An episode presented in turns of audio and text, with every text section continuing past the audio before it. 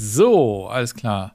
Hallo und herzlich willkommen hier aus der Footballerei. Heute mal wieder etwas anders, immer öfter mal was Neues. Tut uns sehr leid, dass es leider nicht live geklappt hat. Ähm, Flo hatte ein paar technische Probleme mit seinem, mit seinem Equipment und dadurch mussten wir ganz spontan um, um drei vor sieben uns überlegen, dass wir das Ganze denn jetzt als Podcast rausbringen. Ähm, an dieser Stelle auch äh, eine Entschuldigung, dass Patrick nicht dabei ist. Der wollte natürlich gerne dabei sein, der ist aber von der Grippe quasi erwischt worden. Der schrieb mir heute Morgen, dass er mit Fieber flach liegt und ähm, dementsprechend heute leider nicht dabei sein kann. Somit sind wir nur zu dritt. Zu dritt heißt, ähm, wie ihr seht, ich habe heute kompetente weibliche Verstärkung. Das ist einmal, weil sie tatsächlich am nächsten dran ist, die liebe Sarah. Hi Sarah, schön, dass du dabei bist. Hallo, hallo. Freut mich wieder dabei zu sein. Ja. Und Fabienne, die auf großer Reise ist und äh, trotzdem äh, dabei sein konnte. Ja, Kann. wunderschön. Guten Abend aus Slowenien.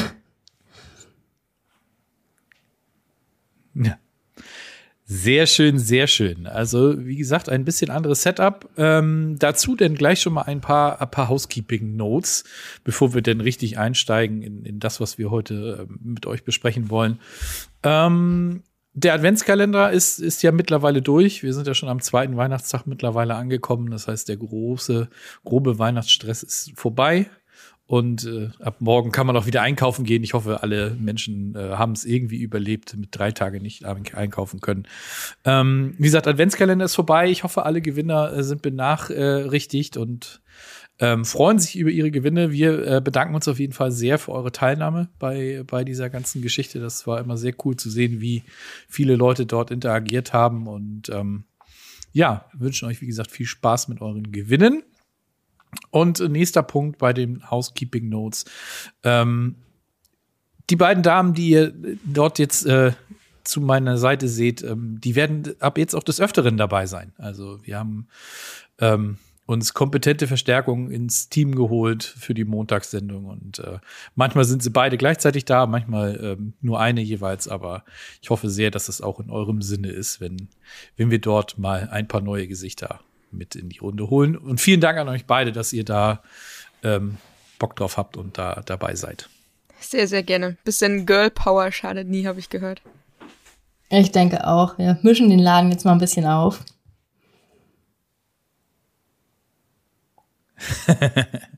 sehr schön, sehr schön. Ja, ähm, wir haben es ja die letzten Wochen auch immer so gemacht und äh, deswegen bleiben wir da natürlich auch bei, bevor wir ins Hauptthema einsteigen. Ähm, ne, wollen wir natürlich noch mal auf das gucken, was wir uns ähm, vor dieser Woche äh, so alles überlegt haben und äh, schauen mal auf die die berühmte oder die die beliebte Rubrik, Rubrik Own Your Take. Und ähm, das äh, machen wir zum Einstieg mal mit den beiden, die heute tatsächlich nicht dabei sind. Das sind einmal Patrick und wie gesagt Re und Remo, der ja ähm, über Weihnachten in Charlotte gewesen ist und dort, glaube ich, ein sehr unterhaltsames Spiel gesehen hat. Ähm, Patrick hatte ähm, Take zu Tour und den Dolphins. Ähm, das hat ja auch wunderbar gepasst tatsächlich. Schönes Spiel gewesen, da gehen wir gleich äh, ein bisschen später noch mal drauf ein. Und Remo hat gesagt, dass die Buccaneers auch die Jaguars schlagen und auch das ist eingetreten. Also da reden wir auch noch mal äh, im Laufe der Sendung ein bisschen drüber. Kommen wir zu euren Takes. Ähm, Sarah, du bist ja die einzige die mit ihrem Take nicht ganz so, so richtig gelegen hat. Ne? Tommy DeVito sogar gebencht worden zur Halbzeit. Es ging so ein bisschen, so ein bisschen anders, als, als man sich das gedacht hat, oder? Ja, ein bisschen schon, wobei ich ja zumindestens, ich meine, neben Tommy DeVito habe ich ja auch sehr auf die äh, Giants Defense vertraut, die meiner Meinung nach eigentlich einen ziemlich soliden Job gemacht hat und der man den Loss, glaube ich, jetzt nicht unbedingt ankreiden kann. Mhm. Ähm, hat mich ein bisschen am Ende trotzdem überrascht, dass äh, die Vito beziehungsweise generell die Giants Offense dann doch nicht ganz so gut war, ähm, beziehungsweise einfach Probleme hatte und irgendwie einfach nicht so, man hatte irgendwie das Gefühl, sie waren dann doch nicht so eingespielt, ähm, wie sie es vielleicht in den Wochen davor war. Ähm, hat mich jetzt nicht massiv überrascht. Ich meine, wäre wär ein krasser Upset gewesen gegen die Eagles, ähm, aber ich habe es zumindestens jetzt so mit dem mit der mit den letzten Wochen der Eagles, ähm, wo die Performance ja eher nach unten ging, dann schon mir so ein bisschen erhofft, beziehungsweise jetzt nicht komplett für unrealistisch gehalten, lief am Ende leider anders, ähm, aber ist auch okay. Ich meine, Ausnahmen bestätigen die Regel. Ähm, und ähm, ja, einer muss auch mal daneben liegen. Und es hat ja auch gar nicht mal so viel gefehlt, muss man ja ganz ehrlich mal sagen. Ne? Also die, die Giants sind ja tatsächlich noch mal ähm, gut rangekommen und haben den Eagles, denke ich, auch ähm, echt einen, einen harten Fight geliefert. Ne? Auf jeden Fall. Also für mich sind die Eagles auch weiterhin so zumindestens wie sie aktuell und in den letzten Wochen gespielt haben, kein Team, was irgendwie den Super Bowl gewinnen kann, meiner Meinung nach. Hurts ist für mich auch weiterhin kein Quarterback, der die Fähigkeit hat, die Offense irgendwie mit seinen Fähigkeiten oder seiner individuellen Leistung irgendwie auf ein komplett anderes Level zu bringen oder irgendwie zu tragen, auch gerade wenn sie dann irgendwie mal zurückliegen. Ähm, das fehlt meiner Meinung nach bei ihm sehr stark, ähm, weshalb es für mich einfach nicht reicht für dieses absolute Top-Tier aktuell. Und ich glaube, wenn sie dann eben wieder gegen schwerere Teams spielen, ähm, wie man es auch in den letzten Wochen gesehen hat vor den Niners Cowboys, dann läuft's einfach nicht so. Ähm, dann verlieren sie sehr wahrscheinlich und dann sieht man eben auch, ähm, ja, dass sie eben dann doch nicht dieses absolute Top-Team sind.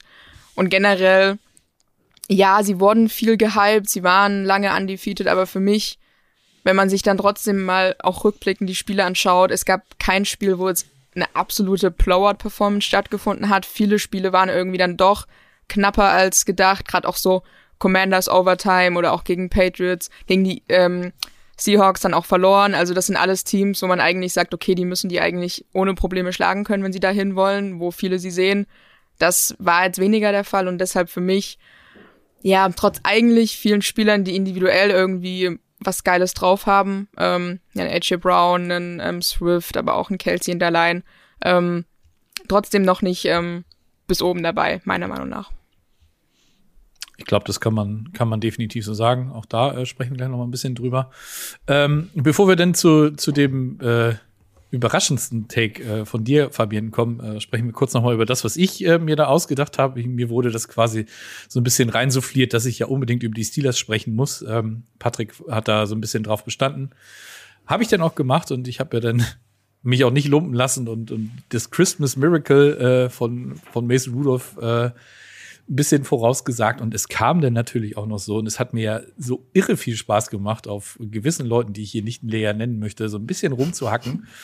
Ähm, es war auf jeden Fall super interessant zu sehen, wie die Leute äh, in, den, in den Kommentaren bei, bei, bei Insta und sowas darauf reagiert haben. Ähm, ja, ist tatsächlich genauso gekommen und ähm, der Grund, warum ich mir da eigentlich relativ, ich will jetzt nicht sagen relativ sicher war, aber mir durchaus vorstellen konnte, dass da was passiert oder was da geht, ist einfach die Tatsache, dass die, die, die Bengals dieses Jahr innerhalb der Division katastrophal aussehen.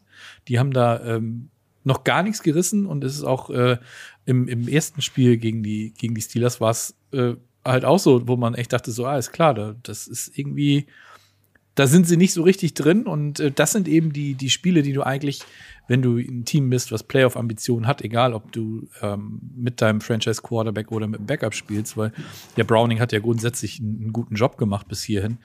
Ähm, das ist ja natürlich sehr, sehr, sehr, sehr bitter, wenn du so eine Spiele verlierst. Ähm, sie sind jetzt immer noch diejenigen, die, die vorne sind im Playoff-Rennen äh, im Vergleich zu den Steelers, aber nichtsdestotrotz war das natürlich so eine Sache, die, die hat mir sehr gut gefallen. Sehr unterhaltsames Spiel gewesen. Ey, mal über 30 Punkte von der Steelers Offense, das habe ich das letzte Mal keine Ahnung wann gesehen. Das erste Mal eine Führung mit mehr als 20 Punkten war, glaube ich, oder das letzte Mal war, glaube ich, 2016 oder so, also gefühlt vor, vor 100 Jahren war natürlich wirklich sehr schön und, und hat mir viel Spaß äh, bereitet am Samstagabend. So, Fabienne, du ja. hast uns ja ähm, was richtig Wildes prognostiziert. ne, nämlich, dass die, die Raiders äh, ins Arrowhead kommen und dort den Upset des Wochenendes quasi liefern. Und ähm, ich würde grundsätzlich meinen Hut ziehen, aber ähm, dann muss ich auch noch wieder meine Kopfhörer abnehmen. Deswegen lass, also stell dir vor, ich ziehe meinen Hut vor diesem Take. Ähm, the stage is yours.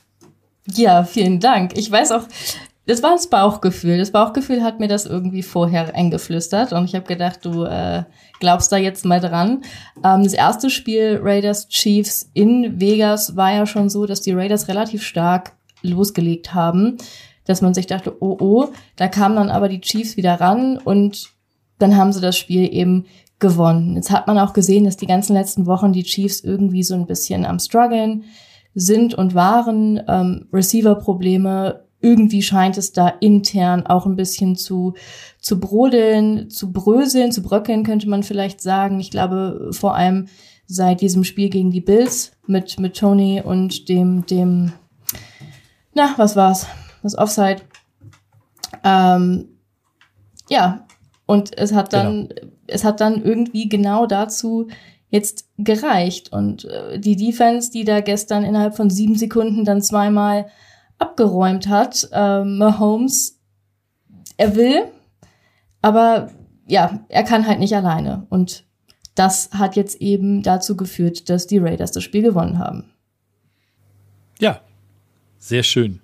Ähm, ja, 80 Prozent äh, Trefferquote, das ist schon, schon wirklich gut, muss ich sagen. Können wir, können wir uns alle mal kollektiv auf die Schulter klopfen.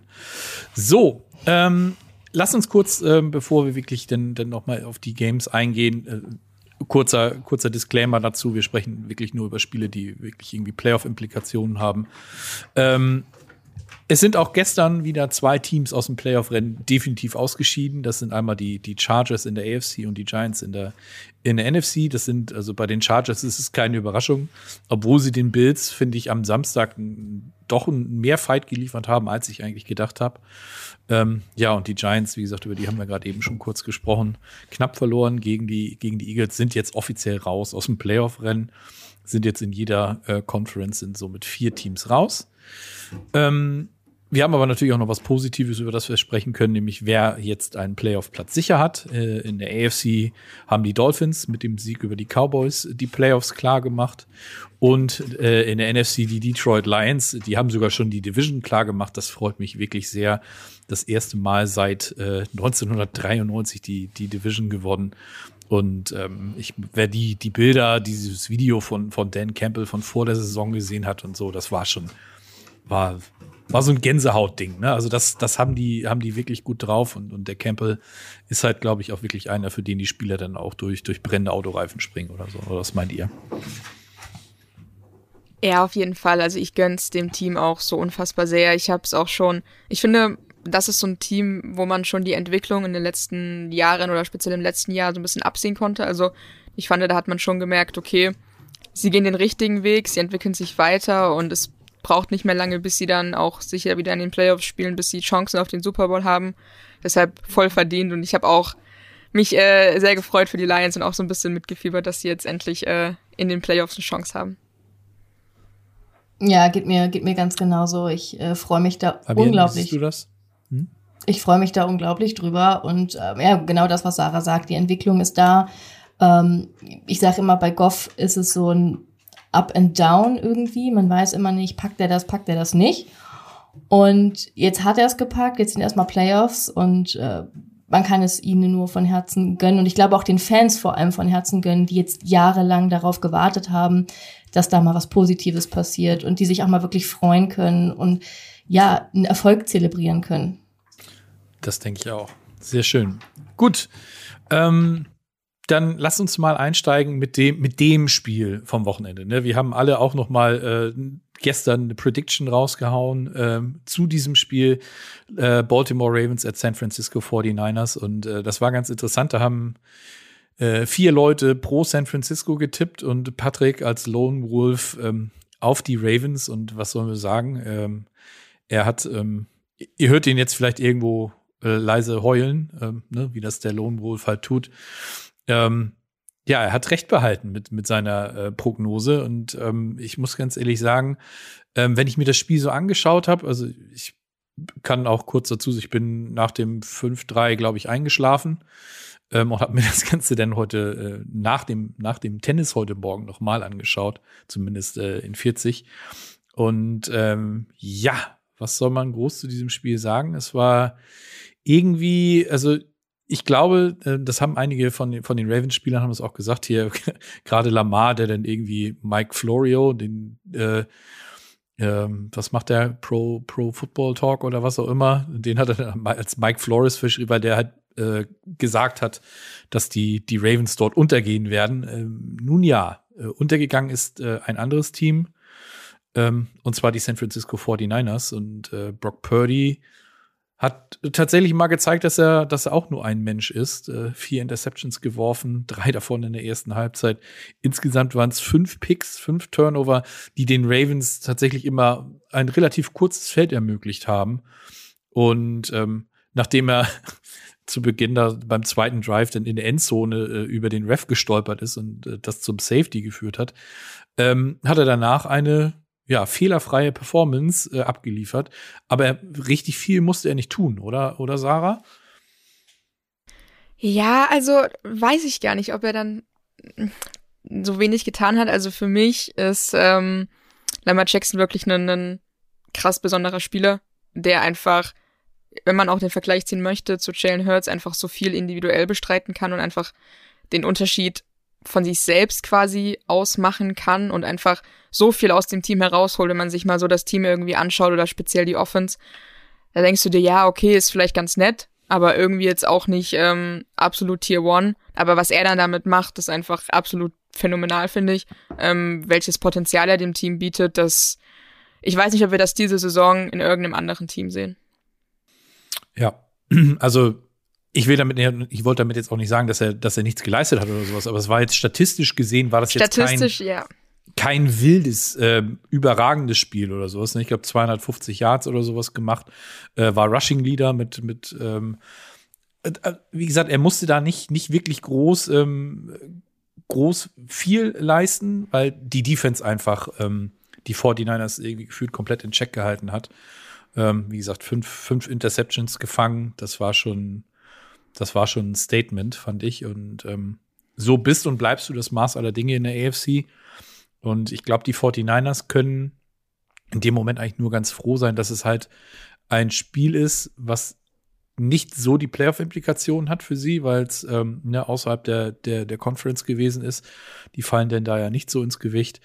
Aber ähm, ist der, kam diese, diese Niederlage denn jetzt zum richtigen Zeitpunkt, dass du äh, vor den Playoffs noch mal so ein bisschen gegroundet wirst und dann dich noch mal wieder neu fokussieren kannst, Fabian? Oder ähm, ist so eine Niederlage generell, naja, wie soll man sagen, blöd? Mm, ich glaube, sie ist ganz wichtig, weil wenn wir sagen, das jetzt ist vielleicht der Super Bowl, der kommt, den wir erwarten könnten, dann ist es doch besser, das Spiel jetzt zu verlieren und gegebenenfalls im Super Bowl zurückzuschlagen, als jetzt, wo man die Playoffs ja schon sicher hat, das Spiel vielleicht zu gewinnen, zu selbstsicher zu sein, eben dann auch beim gegebenenfalls nächsten Aufeinandertreffen und da dann so einen gebrauchten Tag zu haben. Also ich finde das jetzt gar nicht so wild. Es zeigt, dass irgendwie alle nur menschlich sind, dass alle mal einen schlechten Tag haben können ähm, Purdy hatte einen gebrauchten Tag. Ich glaube, der hat wirklich absolut die Nase voll gehabt hinterher. Jetzt dann, wo er dann auch noch gegen Sam Darnold ausgetauscht werden musste, der sich dann auch noch mal eine Interception gegönnt hat. Äh, ja, das war einfach kein gutes Spiel. Die Ravens haben aufgetrumpft. Die Ravens haben gezeigt, dass sie definitiv die AFC beherrschen zurzeit, zu Recht beherrschen und alles andere wird die Zukunft zeigen. Ich würde da noch nicht, ähm, ich sag jetzt mal, irgendwie was Schwarzes, schwarz malen. So. Sarah, du meldest dich? ähm, nee, genau, ich möchte da grundsätzlich äh, gern noch ähm, ergänzen, ähm, weil du es vorhin auch angesprochen hast zum Thema von den Stats her war es vielleicht gar nicht so beeindruckend, ähm, was Lemar abliefert und ich finde, das ist so ein Punkt, was irgendwie Lemar diese Saison, glaube ich, sehr gut beschreibt. Also rein von den Stats her denkt man irgendwie nicht unbedingt, dass er so eine absolut starke Saison irgendwie abliefert oder sich super viel weiterentwickelt hat. Auch immer, wenn es um das MVP-Rennen geht, ähm, ist er ja auch immer ein Name, der hin und wieder genannt wird, ähm, abseits von Purdy in den letzten Wochen.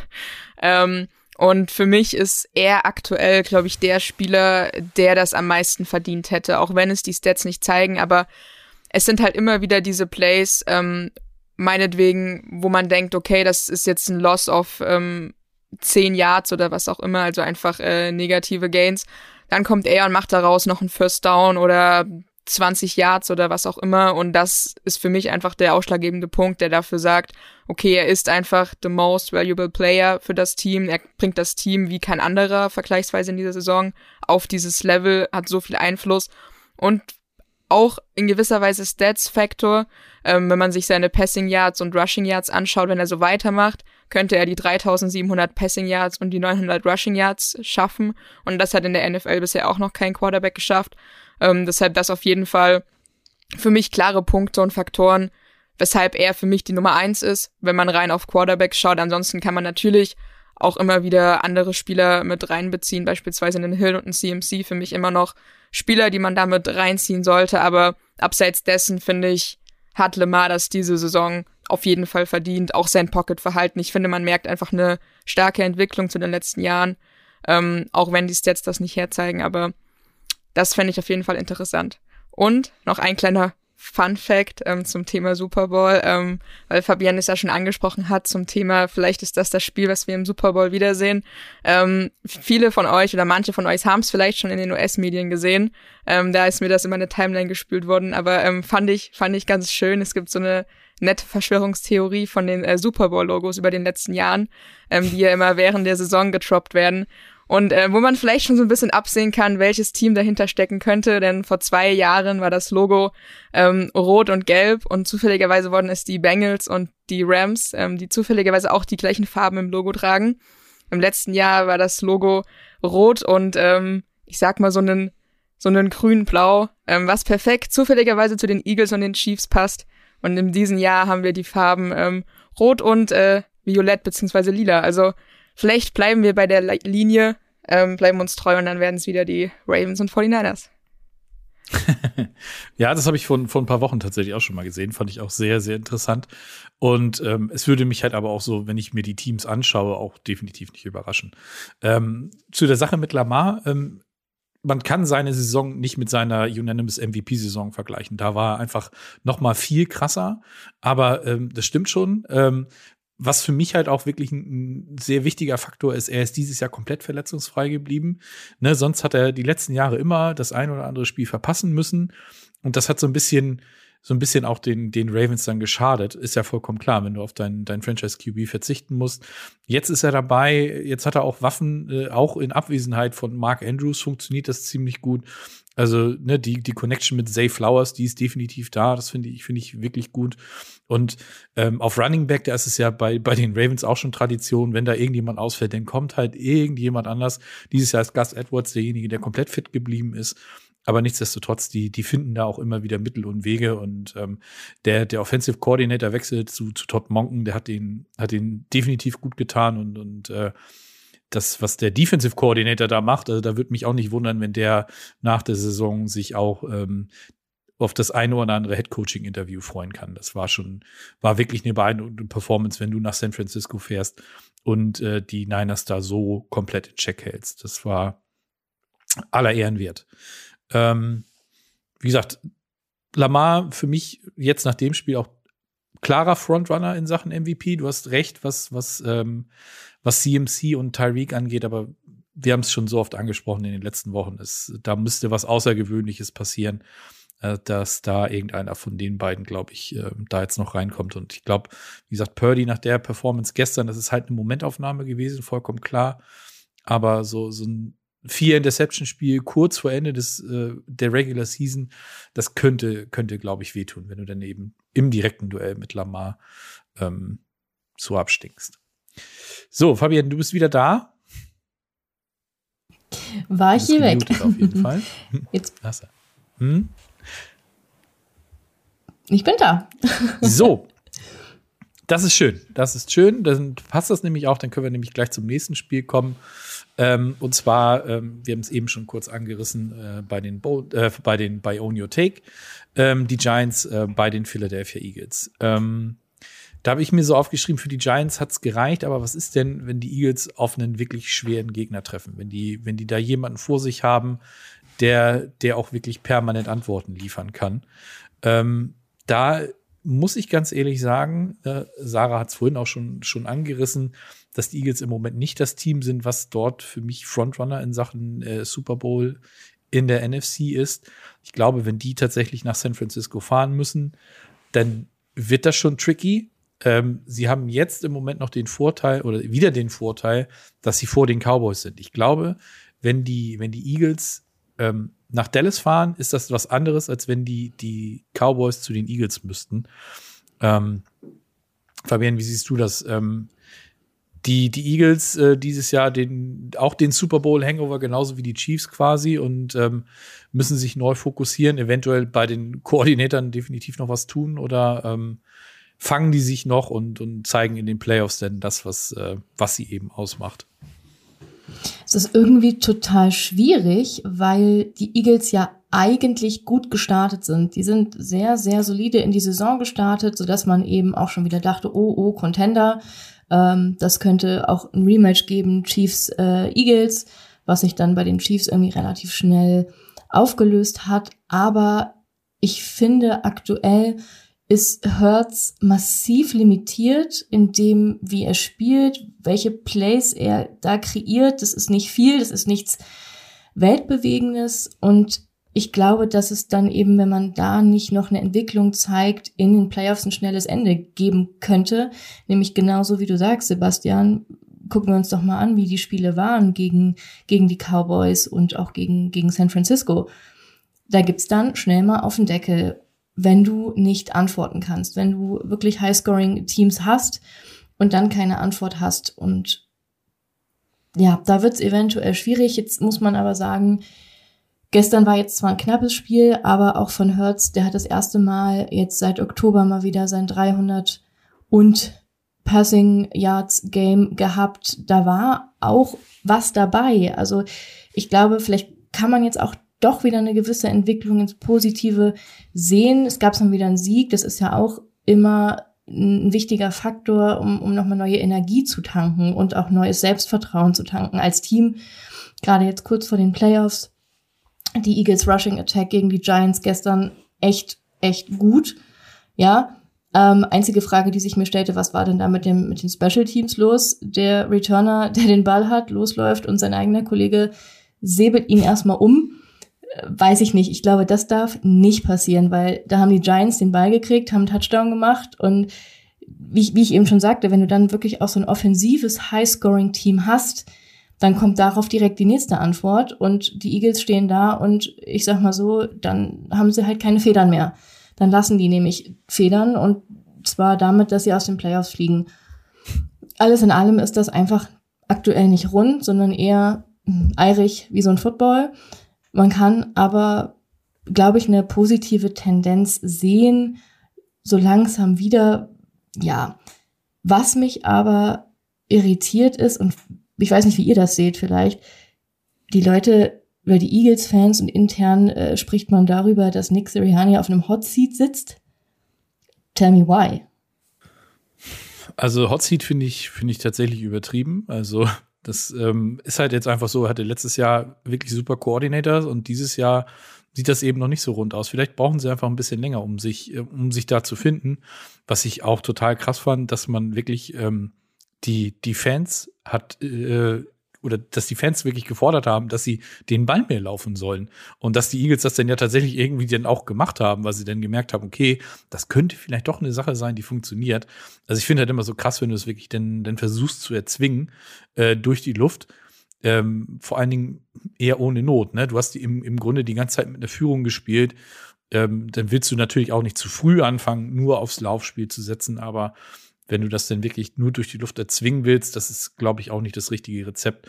Die haben, wie gesagt, dann nachher sich so ein bisschen drauf besonnen, dass sie den Ball ja auch laufen können. Wie gesagt, ein Swift ist ja nun kein schlechter.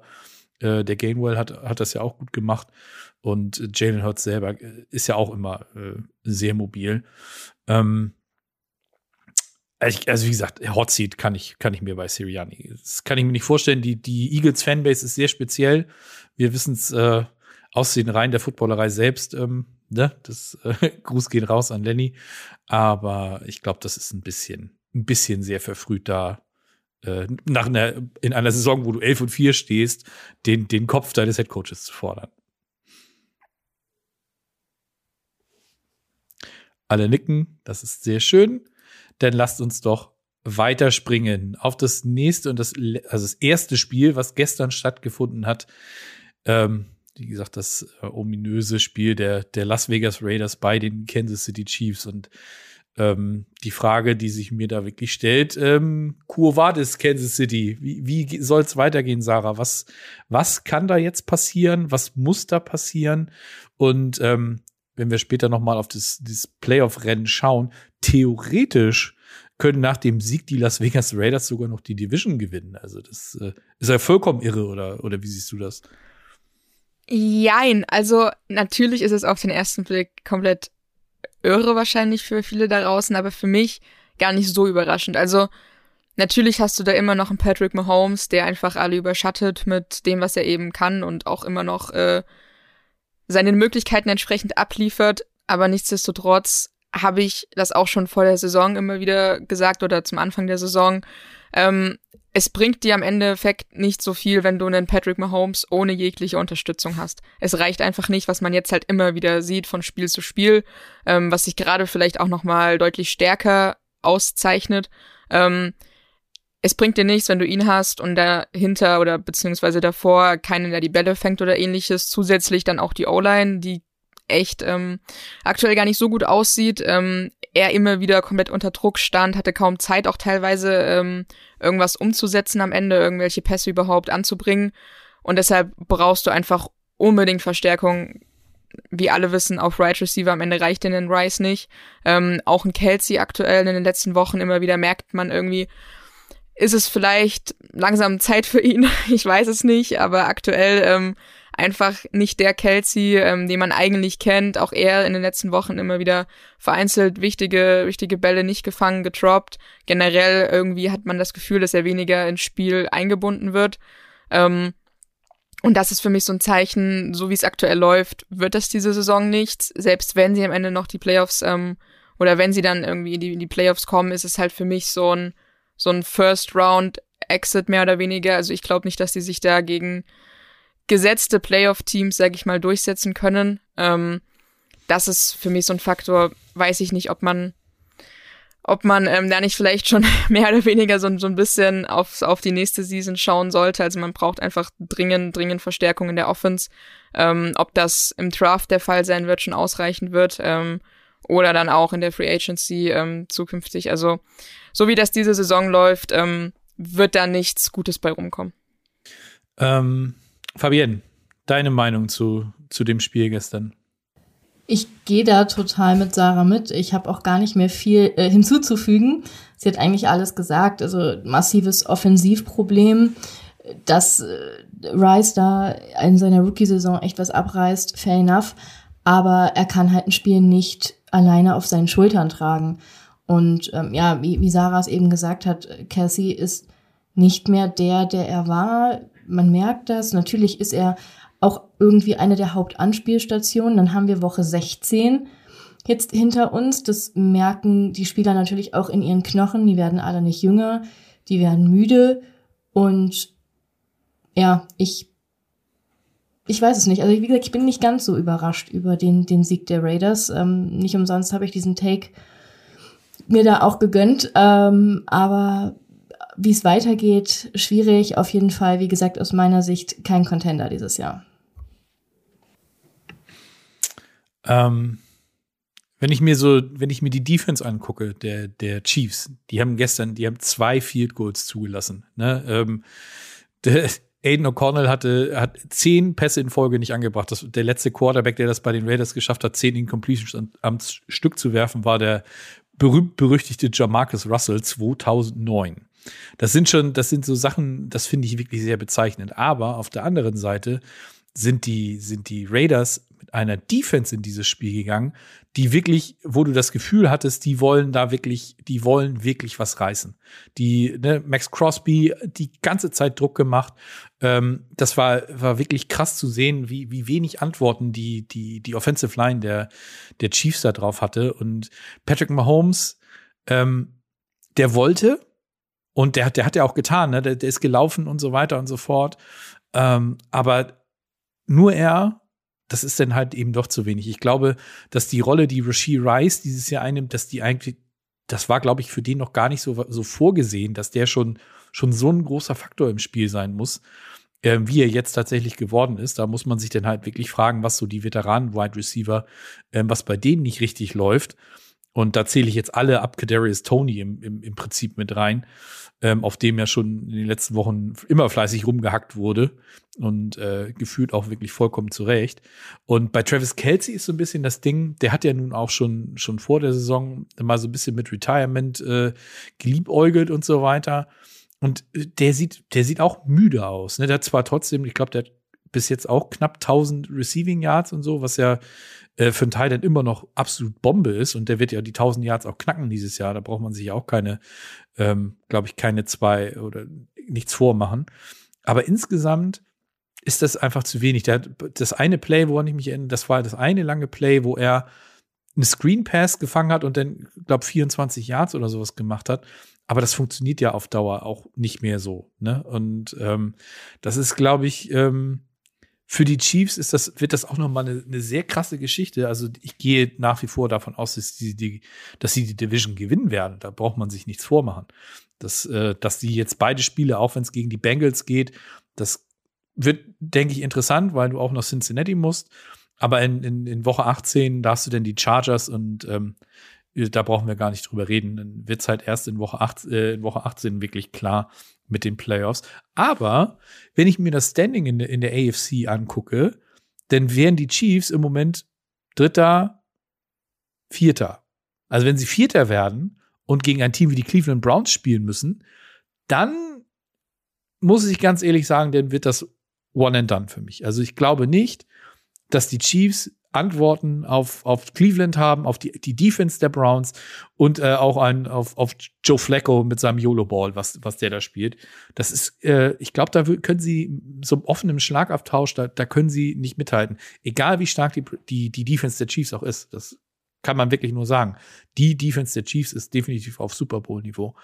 Aber der Rest des Teams eben nicht. Also da kannst du wirklich nur hoffen, dass du Dritter wirst und dann gegen den Sechsten äh, in, der, in der AFC spielst, zu Hause. Aber sobald du dann traveln musst, ähm, dann wird das, wird das maximal ungemütlich für, für die Chiefs. Patrick Mahomes noch nie ein Playoff-Spiel auswärts austragen müssen. Also es kommt immer mal was Neues dazu. Und ähm, ja, der, der Weg zurück in den Super Bowl dieses Jahr wird, wird sehr schwer. Ich weiß nicht, ob die Spieler satt sind oder was auch immer, ob die das alles ein bisschen auf die leichte Schulter genommen haben. Vielleicht auch im Front Office, wie gesagt, dass die dann nicht so richtig, die haben sich letztes Jahr vielleicht gedacht, okay, wir haben es ohne Tyreek Hill auch wieder äh, geschafft, den Super Bowl, den Super Bowl zu gewinnen. Ähm, ich glaube, da müssen sie nächstes Jahr eine, eine ganze Menge ähm, nachsteuern. Aber äh, mehr Insights dazu gibt's natürlich beim, beim Das Kingdom Podcast von, von Daniel, Marius und, und Fabian.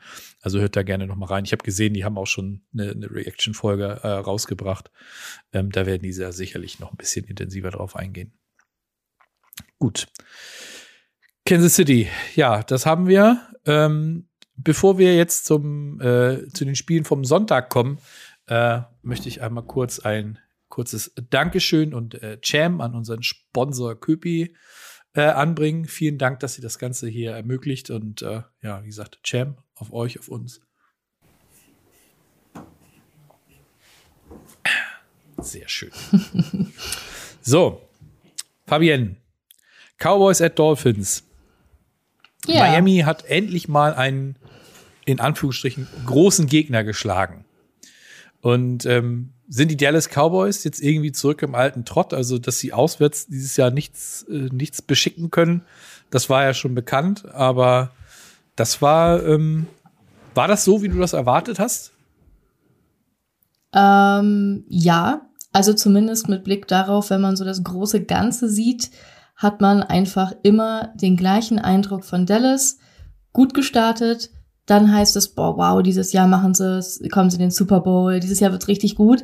Und dann kommt irgendwie hinten raus so ein bisschen, ich will nicht mal sagen Trash, weil das Spiel war ja jetzt nicht schlecht, es hätte genauso gut für Dallas ausgehen können. Aber eben diese verlorenen Spiele, die dich dann, auch wenn du jetzt natürlich schon in den Playoffs bist, ähm, einiges kosten können. Ja, und ähm, es war ein Spiel, was aus meiner Sicht sehr defense-lastig war. Beide Defenses haben sich da wirklich, äh, haben den Offenses nichts geschenkt. Ähm, Tyreek wirklich limitiert, ersten Faktor ab dem dritten Quarter gewesen. Vorher, ich glaube, zwei Catches äh, gehabt. Nicht wirklich was rausgeholt, kam man im dritten Quarter auf einmal mit, mit, mit, mit Fängen an wo man sich dachte, oh wow, da ist, da ist wieder die, die Dolphins Offense, die wir irgendwie kennen aus der Saison.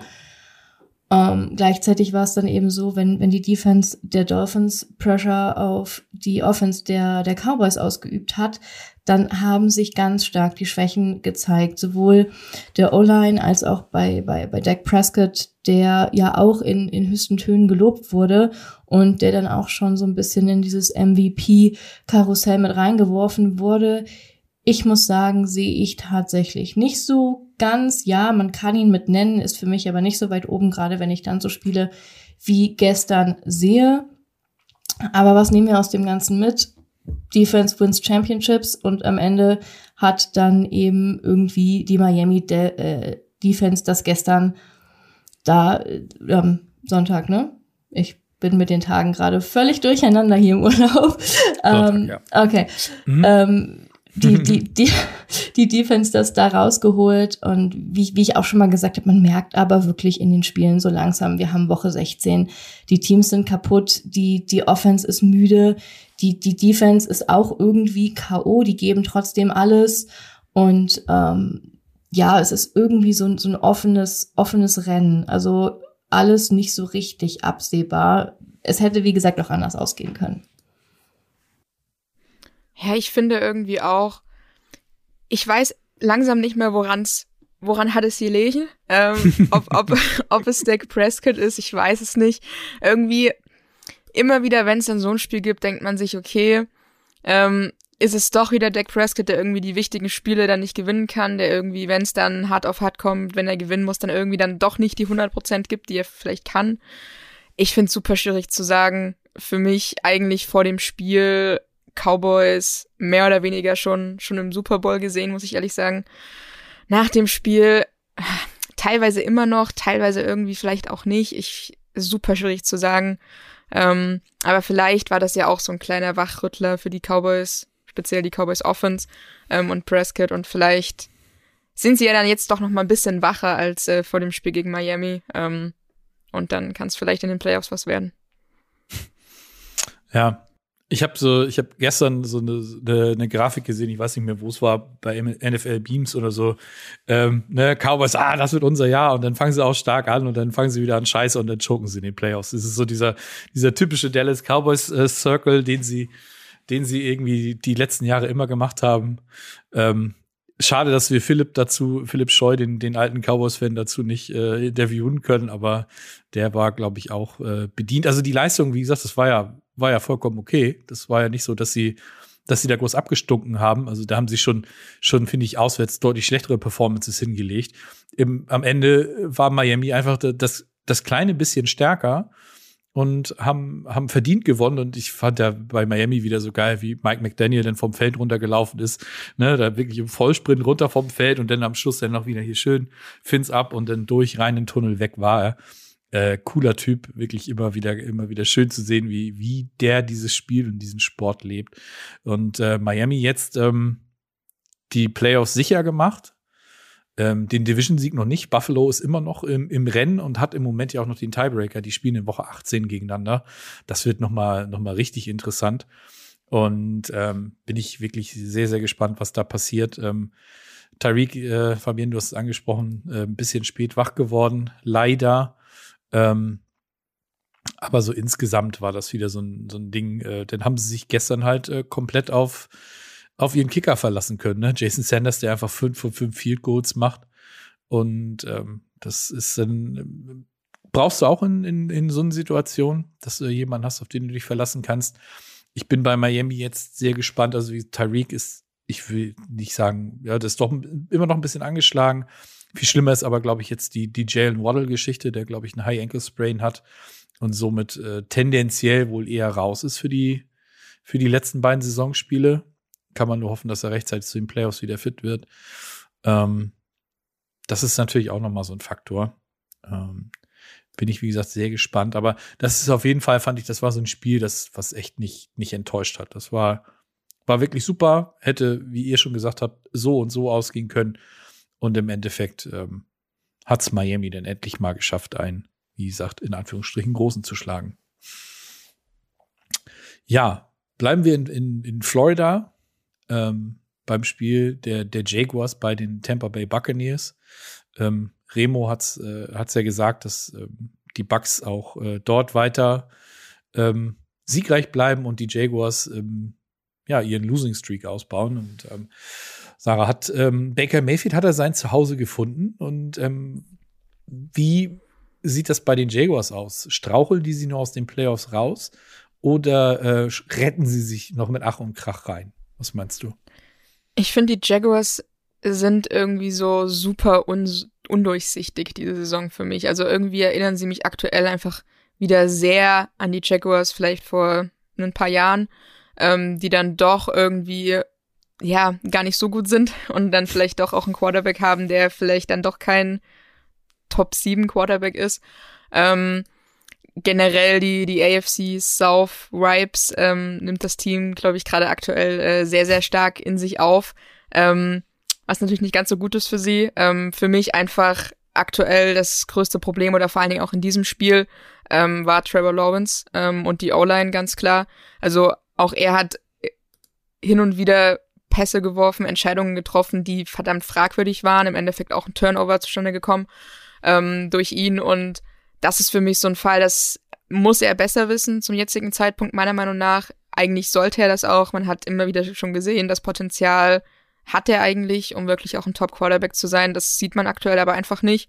Ähm, vielleicht vermisst er auch ein bisschen Christian Kirk. Ähm, da vielleicht ähm, auch so ein, so ein, so ein netter Stat ähm, in den zwölf Spielen, ähm, wo Kirk eben da war, gab es durchschnittlich 23,8 äh, Punkte. In den Spielen, wo er jetzt nicht da ist, sind es nur 13,6. Wie viel Einfluss er darauf hat, ist am Ende vielleicht auch ähm, fraglich, aber ist zumindestens vielleicht eine Tendenz ähm, dahingehend. Ja, für mich auch immer wieder bei der Jaguars Defense ähm, Probleme hin und wieder aufgefallen, Secondary teilweise, wo du dich gefragt hast, wie kann man so viel Separation lassen. Da war es dann auch gar nicht so schwer für ähm, Mayfield, da den Pass oder den Touchdown anzubringen. Aber ja, also für mich wirklich Offense, so dass das größte Problem, würde ich aktuell sagen, rund um Lawrence, auch die O-Line, führt dann im Endeffekt auch dazu, dass nahezu kein Run-Game irgendwie stattfindet. Also das ist auch so ein großer Faktor, das musst du einfach etablieren können. Ähm, das hilft dir so viel, das hilft im Endeffekt ähm, auch Lawrence enorm ähm, für, sein, für sein Passspiel. Das fehlt aktuell und dann kommt auch so eine Leistung zustande und für mich aktuell noch super, super unklar, wer im Endeffekt die, die Division klar macht, AFC South, ob es dann die Colts oder die Texans nicht doch sind. Kann man gefühlt aktuell eine Münze werfen. Ähm, alle Teams sind irgendwie auf einem ähnlichen Standard, habe ich das Gefühl. Wenn CJ Stroud wieder zurück ist, sind für mich die Texans. Ähm, aber ob sie das jetzt in den letzten zwei Wochen hinbekommen, ob er dann wieder tatsächlich fit wird, was man aktuell zumindest annimmt, ähm, ist ja auch noch so ein bisschen unklar. Deshalb daran wird sich's für mich so ein bisschen entscheiden. Ansonsten macht's, glaube ich, keinen Unterschied, wen du da dahin stellst und wer dann in der ersten Runde aus den Playoffs rausfliegt. ähm, aber wenn man im Endeffekt auf Baker schaut, für mich ähm, freut mich das sehr für ihn, dass er da meiner Meinung nach so ein bisschen zu Hause angekommen ist. Also für mich, er ist kein Top 5 Quarterback oder ähnliches. Für mich auf so ein ähnliches Level, wie man vielleicht Goff, vielleicht einen nicht ganz so guten Stafford ähm, legen kann. Und auch hier hat man gesehen in den letzten Jahren, das kann schon reichen für den Super Bowl, wenn man drumherum einfach ein gutes, ein gutes Team hat, darum aufbaut. Und für mich reicht, blöd gesagt, einen Mayfield aus. Ähm, und ich finde, man sollte an ihn festhalten. Er ist noch nicht ganz so alt und er zeigt dir immer wieder, also da waren echt einige gute ähm, Plays dabei, richtig gute Pässe von ihm. Also ähm, ich glaube, da kann man noch zukünftig mehr davon sehen. Ähm, und wenn du das dann mit, mit, mit einem guten Coaching-Staff und ähm, generell einfach einem guten Team, gerade die Defense finde ich ähm, auch, auch äh, sehr gut ähm, bei den Buccaneers. Deshalb da kann man, glaube ich, wenn man daran anknüpft, in den nächsten Jahren eine echt gute Entwicklung sehen und man sollte nicht jetzt den den nächsten Draft-Pick auf einen Quarterback meiner Meinung nach verschwenden, auch wenn es da echt viele gute gibt. Aber ich finde, man sollte ihm jetzt nach der Saison die Chance geben und ähm, ihm zeigen lassen, was da noch so möglich ist. Fabienne, wie siehst du das? Ja, da gehe ich absolut mit. Also ähm, Baker ja auch letztes Jahr bei den Panthers gewesen, dann bei den Rams, da habe ich tatsächlich nicht so viel von ihm gehalten. Hatte bei den Rams irgendwie ein gutes Spiel, bei den Panthers genauso. Und ich gönne ihm das, dass der bei den Bucks jetzt gerade irgendwie ankommt, dass er vielleicht doch nochmal so ein Team findet, wo er auch längerfristig bleiben kann, wo er Leistung zeigen kann und ja, das ist so überraschend, weil mit den Buccaneers hat ja dieses Jahr nun wirklich niemand gerechnet. Die kommen so out of nowhere und sind auf einmal einfach da. Und ich finde das total spannend. Also ich bin jetzt nicht der größte Bucks-Fan, was divisionstechnisch einfach sich erklärt mit den Panthers. Aber mich freut das total. Und um, um zu den Jaguars zu kommen, die sind jetzt irgendwie seit Wochen so zahnlose Miezekatzen, hat man irgendwie das Gefühl. Ja, also die waren irgendwie beim Tierarzt, den hat man einmal alle Zähne rausgenommen und jetzt ist da nicht mehr wirklich was los. Und wie, wie Sarah das auch gesagt hat, irgendwie in der AFC South möchte gerade keiner so richtig. Man weiß nicht so wirklich, was da los ist und die Jaguars ihr empfangen jetzt am, am 31. auch die, die Panthers und ich sag's ganz ehrlich, wenn das nach hinten losgeht und die das Spiel auch noch verlieren, dann sehe ich nicht mehr so richtig, dass sie das auch in die Playoffs schaffen. Also dann ist das wirklich Straucheln, Wankeln und äh, mit Glück, ich sag mal, die Tür kriegen, die sich gerade schließt.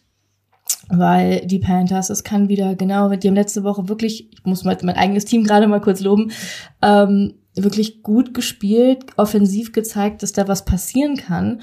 Und wenn da die Jaguars nicht gegenhalten, ähm, die spielen zu Hause, dann wird das eventuell sogar äh, der dritte Sieg da von den Panthers. Und wie gesagt, die, die hauen irgendwie die Jaguars aus den Playoffs. Ja, weil man, finde ich, vor allem auch nicht vergessen darf, dass Trevor Lawrence ja auch gestern angeschlagen oder vorgestern angeschlagen raus ist.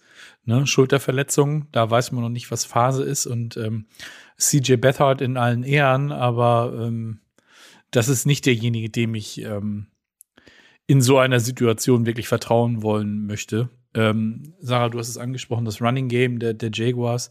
Ich habe mal die Zahlen offen. Trevor Lawrence war Leading Rusher mit 29 Yards bei vier Carries. Und äh, Travis Etienne, der ja nun wahrlich kein schlechter ist, den haben sie gefühlt gar nicht ins Spiel reingekriegt. Sechs Carries, zwölf Yards und der Rest, da braucht man gar nicht drüber reden.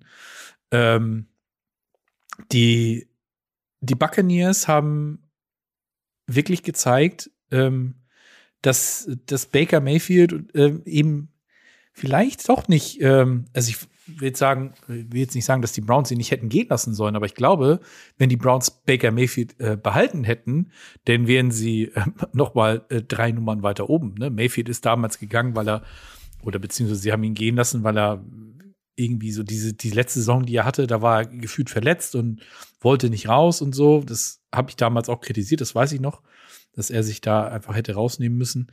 Und danach ist er dann irgendwie zum Journeyman geworden und jetzt, ähm, er ist jetzt 28, wird im April 29. Das ist auf jeden Fall ja ein super Quarterback-Alter. Und ich glaube, wenn die Buccaneers äh, nach Tom Brady jetzt mit, mit Baker Mayfield äh, einen Quarterback haben, den sie ähm, die nächsten fünf, sechs äh, Jahre ähm, spielen können, dann kannst du im Draft dein, dein Team weiter punktuell verbessern. Du kannst entweder die, die Defense noch stärken kannst äh, in der Offensive Line kannst du nachlegen und eventuell musst du dann auch mal bald drüber nachdenken, ähm, dass für Evans oder Godwin ein Re Replacement kommen muss. Ähm, das ist alles, ähm, es ist ein wirklich ein sehr, sehr rundes Team und ähm, vor, vor drei Wochen hat man ja so gedacht, ah, das äh, reicht mit dem Losing Record, äh, die, die NFC South äh, zu gewinnen. Das sieht jetzt im Moment gar nicht mehr so aus. Also ich kann mir nicht vorstellen, dass die Buccaneers da jetzt noch so anfangen zu straucheln, dass sie die Division noch mal hergeben. Und äh, wir wissen alle, so ein Playoff-Spiel zu Hause, das kann auch, ähm, kann so und so ausgehen. Also da, da bin ich tatsächlich sehr gespannt, was da noch passiert. Und ähm, die Jaguars können, finde ich, froh sein, dass, dass die, die Division äh, gestern oder, oder übers Wochenende schön brav im Gleichschritt verloren hat. Ähm, Sarah, du hast angesprochen, dass ähm, das Fehlen von CJ Stroud, das hat sich gegen ein Team wie Cleveland absolut bemerkbar gemacht. Ähm, er wird jetzt wahrscheinlich nächste Woche wieder da sein für den Endspurt. Und das ist halt auch bitter nötig. Ne? Und ähm, äh, um noch mal kurz auf die, die Indianapolis Colts zu sprechen zu kommen, ähm, da sieht man dann eben auch, dass ein Gardner Minshew, ähm, wenn er mal menschlich aussieht, dann, dann ist bei dem Team halt auch nicht viel los. Ne? Da äh, hast du definitiv gemerkt, dass, dass ein Michael Pittman gefehlt hat, den er ja doch sehr, sehr gerne anwirft. Und ähm, ja, dann kommst du gegen ein Team wie Atlanta komplett unter die Räder und äh, ja, bist noch drin im Playoff-Rennen. Aber da kann auch durchaus noch was passieren. Ich weiß nicht, ähm, spielt ihr am letzten Spieltag gegen, gegen die Jacks, äh, Sarah, oder ähm, gegen, gegen die Colts? Ich habe es halt gerade tatsächlich auch nicht hundertprozentig im Kopf. Auf jeden Fall. Es könnten sogar auch die Texans sein. Ich guck gerade mal rein. So, die Jaguars spielen. Nee, da spielt ihr. Ähm, also ihr habt die, die Jaguars zu Gast am, am 18. Spieltag. Stimmt, genau. Und nächste ja. Woche sind dann die Texans so rum. Mhm. Genau, also das, das sind jetzt ja echt noch mal, noch mal Spiele, wo es wirklich um was geht.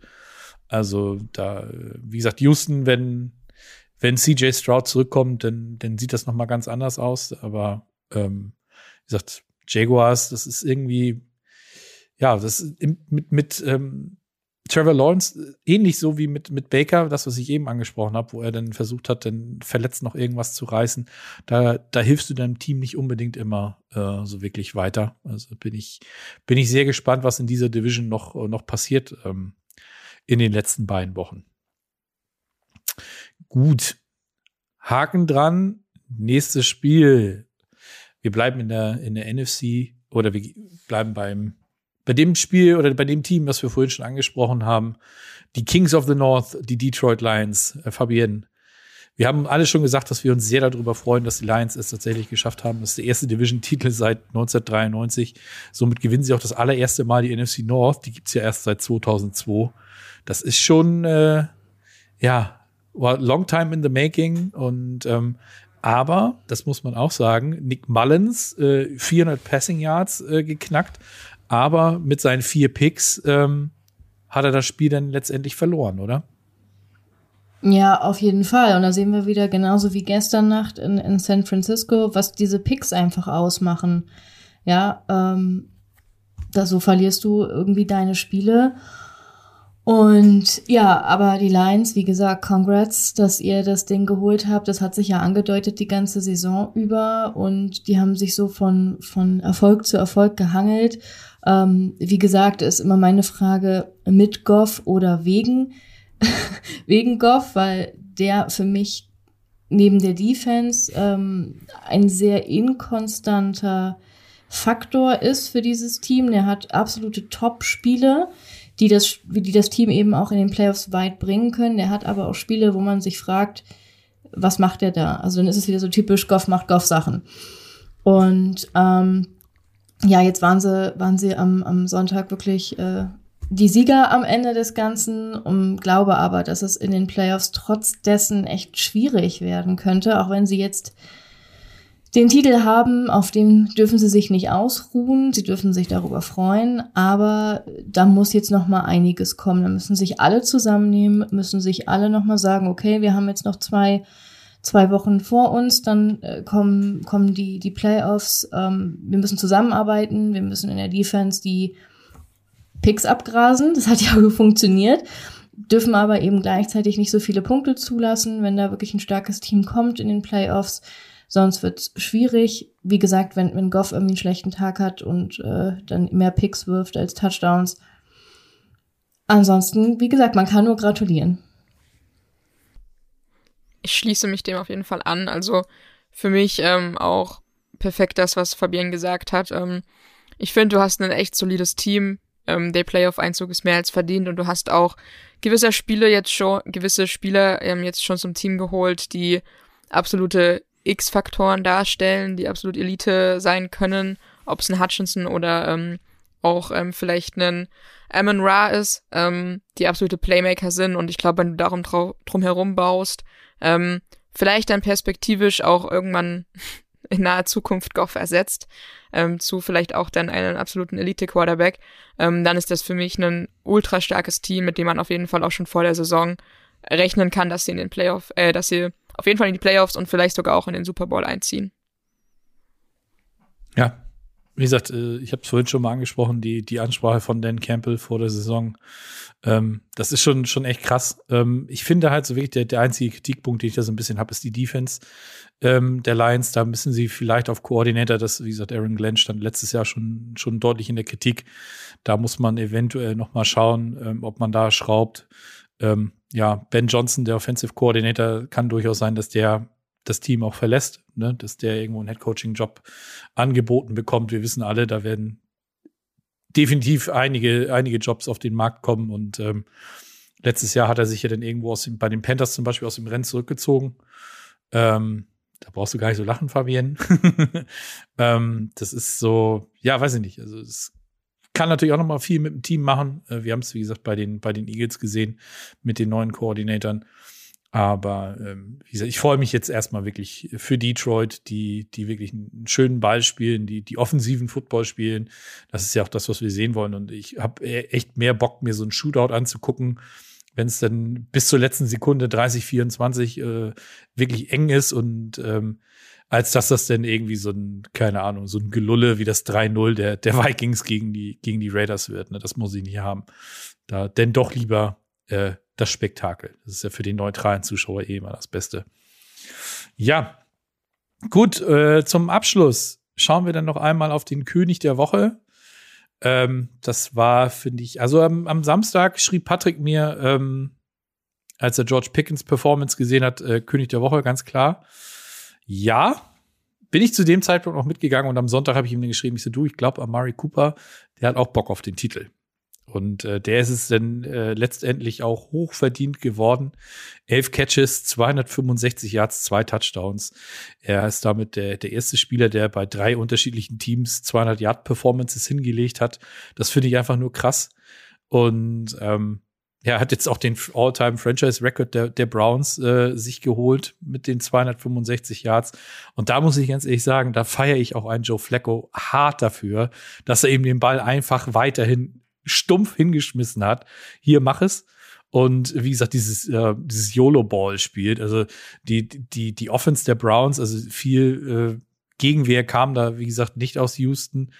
Und ähm, da konnte man das eben auch machen und auch die zwei Picks konnte man dann verschmerzen. Die, die Punkte, die die Texans gemacht haben, waren nachher Garbage Time Points.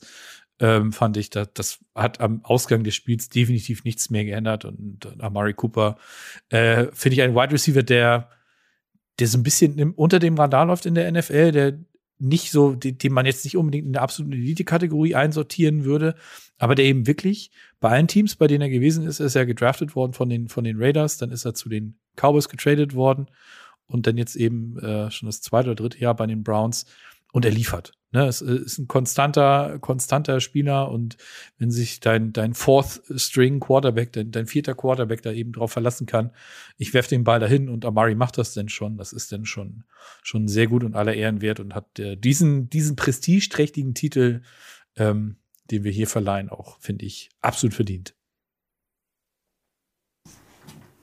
Auf jeden Fall. Wenn nicht er, wer dann?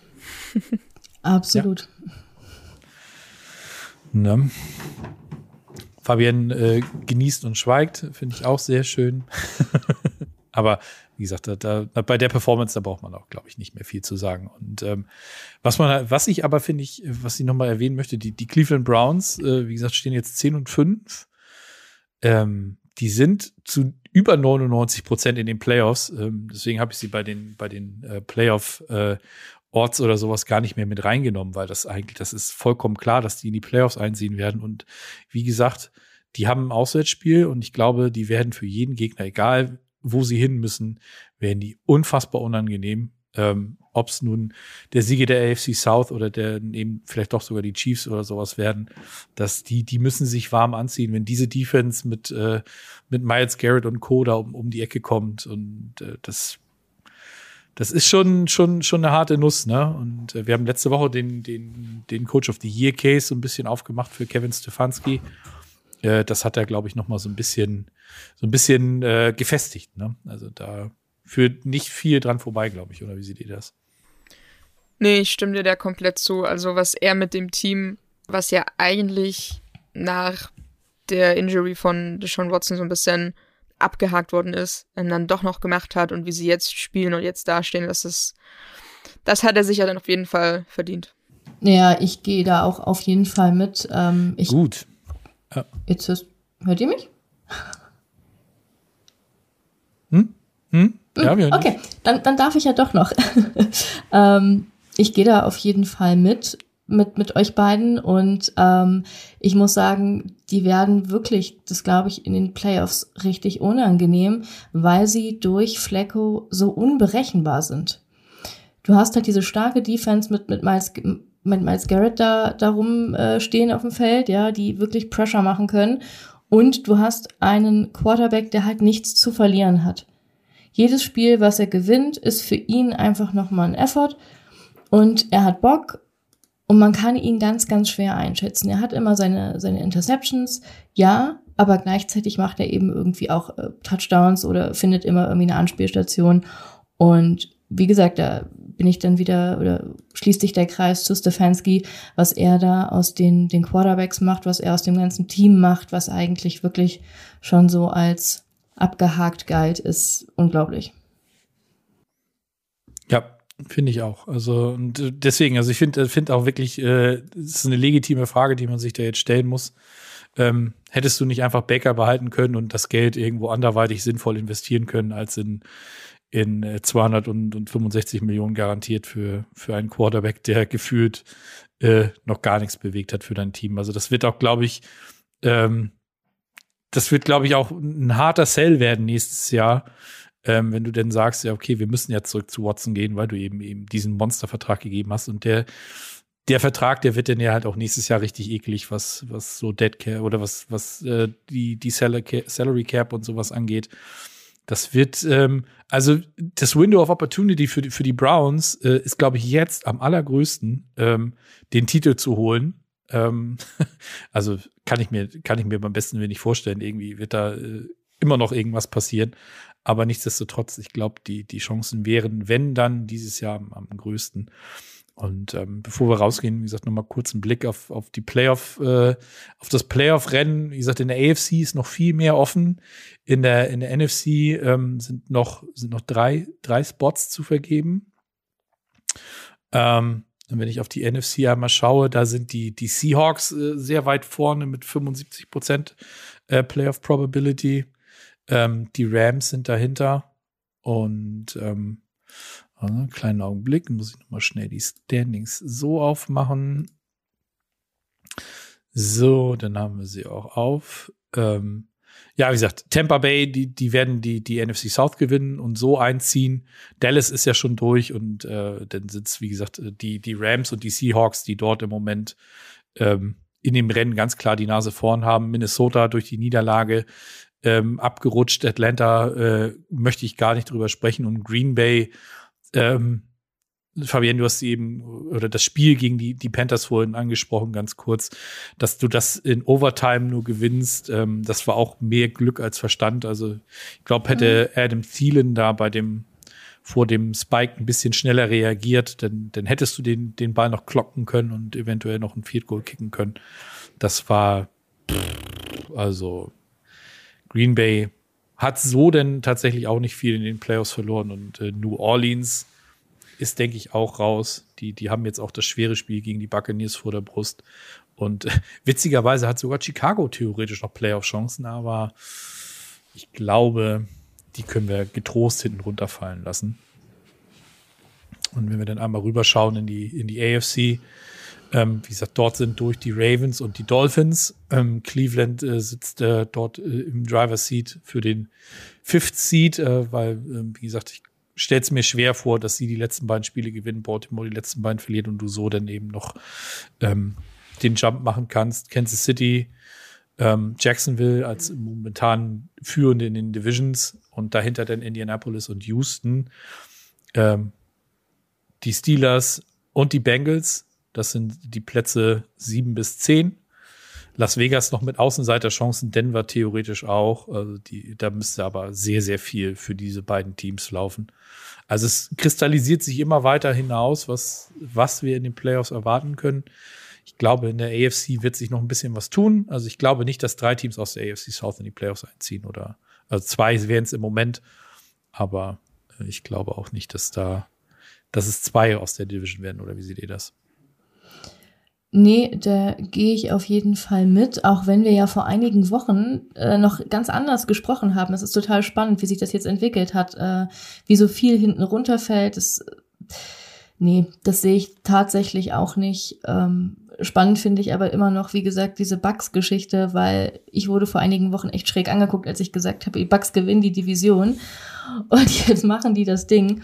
Ähm, ja, es, es ist hm. super spannend. Ich glaube aber tatsächlich, wie du auch sagst, also so Teams wie die Raiders oder die Broncos, die, die fallen hinten runter und wir werden da auf jeden Fall. Ich, ich glaube, wir könnten die Colts noch sehen. Also das wäre so das Einzige, wo, wo ich sage, dass das wären zwei Teams aus der AFC South, die es schaffen könnten, neben ähm, den Jaguars ganz eventuell. Aber sonst habe ich da nicht mehr viel auf der Uhr. Also da ist ja gefühlt jedes Jahr immer auch zu, zur letzten Minute noch gefühlt äh, immer eine krasse Überraschung gibt, ähm, sage ich einfach mal, dass es die Raiders noch schaffen und die Chiefs vielleicht auch gar nicht so sicher im Rennen dabei sind. Oh. Oh, das, das wäre ja, das wäre ja mal was richtig krasses. Also dann hat er, dann hat aber auch Antonio Pierce seinen seinen Job für, für nächstes Jahr äh, definitiv äh, eingetütet, ne? Denn den, den kannst du denn ja nicht gehen lassen, wenn du mit dem in die Playoffs einziehst, oder? Das ist absolut richtig. Ja, spannend. Also, wie gesagt, die, die Raiders sind Stand jetzt auf Platz 11. Ne, aber wie gesagt, sie könnten theoretisch, wenn sie, wenn sie die letzten beiden Spiele gewinnen und die Chiefs äh, beide verlieren, dann, dann wären die Raiders vorbei. Und ähm, das, ähm, wenn mir das einer vor der Saison erzählt hätte, dann hätte ich gesagt, ja, da würde ich drauf wetten, dann kannst du sehr viel Geld gewinnen. Und ähm, ich hoffe, das hat jemand gemacht. Habt ihr, äh, ich habe das gestern, wo wir gerade bei Wetten sind, auch so ein krasses Ding gesehen. Ähm, da hat ein Typ, glaube ich, fünf Dollar gewettet, dass ähm, hm. gefühlt alle, äh, das, ich weiß gar nicht, was der für Orts hatte, der konnte, glaube ich, 490.000 Dollar gewinnen, wenn CMC äh, einen Touchdown erzielt. Das ist ja passiert. Ich weiß tatsächlich nicht, ob, also ich habe das nur vorm Spiel gesehen und habe gedacht, Alter, wie, wie irre muss man denn sein? Also das, was der da getippt hat, wer einen Touchdown erzielt und so weiter absolut abgefahren. Fand ich richtig krass und ähm, ja, äh, ich bin sehr gespannt, ob denn irgendwann dieses, dieses Reveal kommt, dass der, der gute Mann äh, sich tatsächlich Weihnachten äh, verschönert hat, 5 Dollar investiert und 490.000 rauskriegen. Wäre ich grundsätzlich dabei. Alles klar, dann würde ich sagen, machen wir für heute einen Haken dran. Ähm, wie gesagt, also nochmal tut uns sehr leid, dass wir es nicht hingekriegt haben, heute live zu kommen. Das äh, hatten wir definitiv anders geplant, aber manchmal ist das eben mit der lieben Technik ähm, einfach so, dass es dann, dann nicht ganz so funktioniert. Nächste Woche ähm, sind wir dann an Neujahr für euch da und Patrick hat angeregt, dass wir beide auf jeden Fall im Studio sind. Ähm, bin ich mal gespannt, ob wir das auch so umsetzen. Hätte ich auf jeden Fall mal wieder Bock drauf, dort mal wieder so ein bisschen die, die Trainerbänke zu entstauben. Ähm, was ich direkt dann auch gleich spoilern kann, ihr beide seid ja nächste Woche auch schon wieder dabei, ne? Das ist ja, ist ja wunderbar. Da braucht man sich ja gar nicht groß umgewöhnen. Ähm, wie gesagt, äh, vielen Dank an euch beide, dass ihr, dass ihr dabei wart und, und auch weiterhin in Zukunft dabei seid. Äh, definitiv eine Bereicherung für das Ganze hier. Und ähm, ja, ich wünsche euch allen dann, ähm, wenn ihr es denn äh, hinterher hört, ähm, einen schönen Start in, in, in die ich sag mal, Normalität, ne? Jetzt, wo man, wie, wie gesagt, wieder einkaufen gehen kann und äh, die Feiertage dann hinter einem liegen. Und ähm, dann sage ich mal, ähm, wie gesagt, eine schöne Restwoche. Wir hören uns dann im neuen Jahr wieder und äh, bis dann. Einen guten Rutsch. Ciao, ciao. Genau, da schließe ich mich an. Tschüss.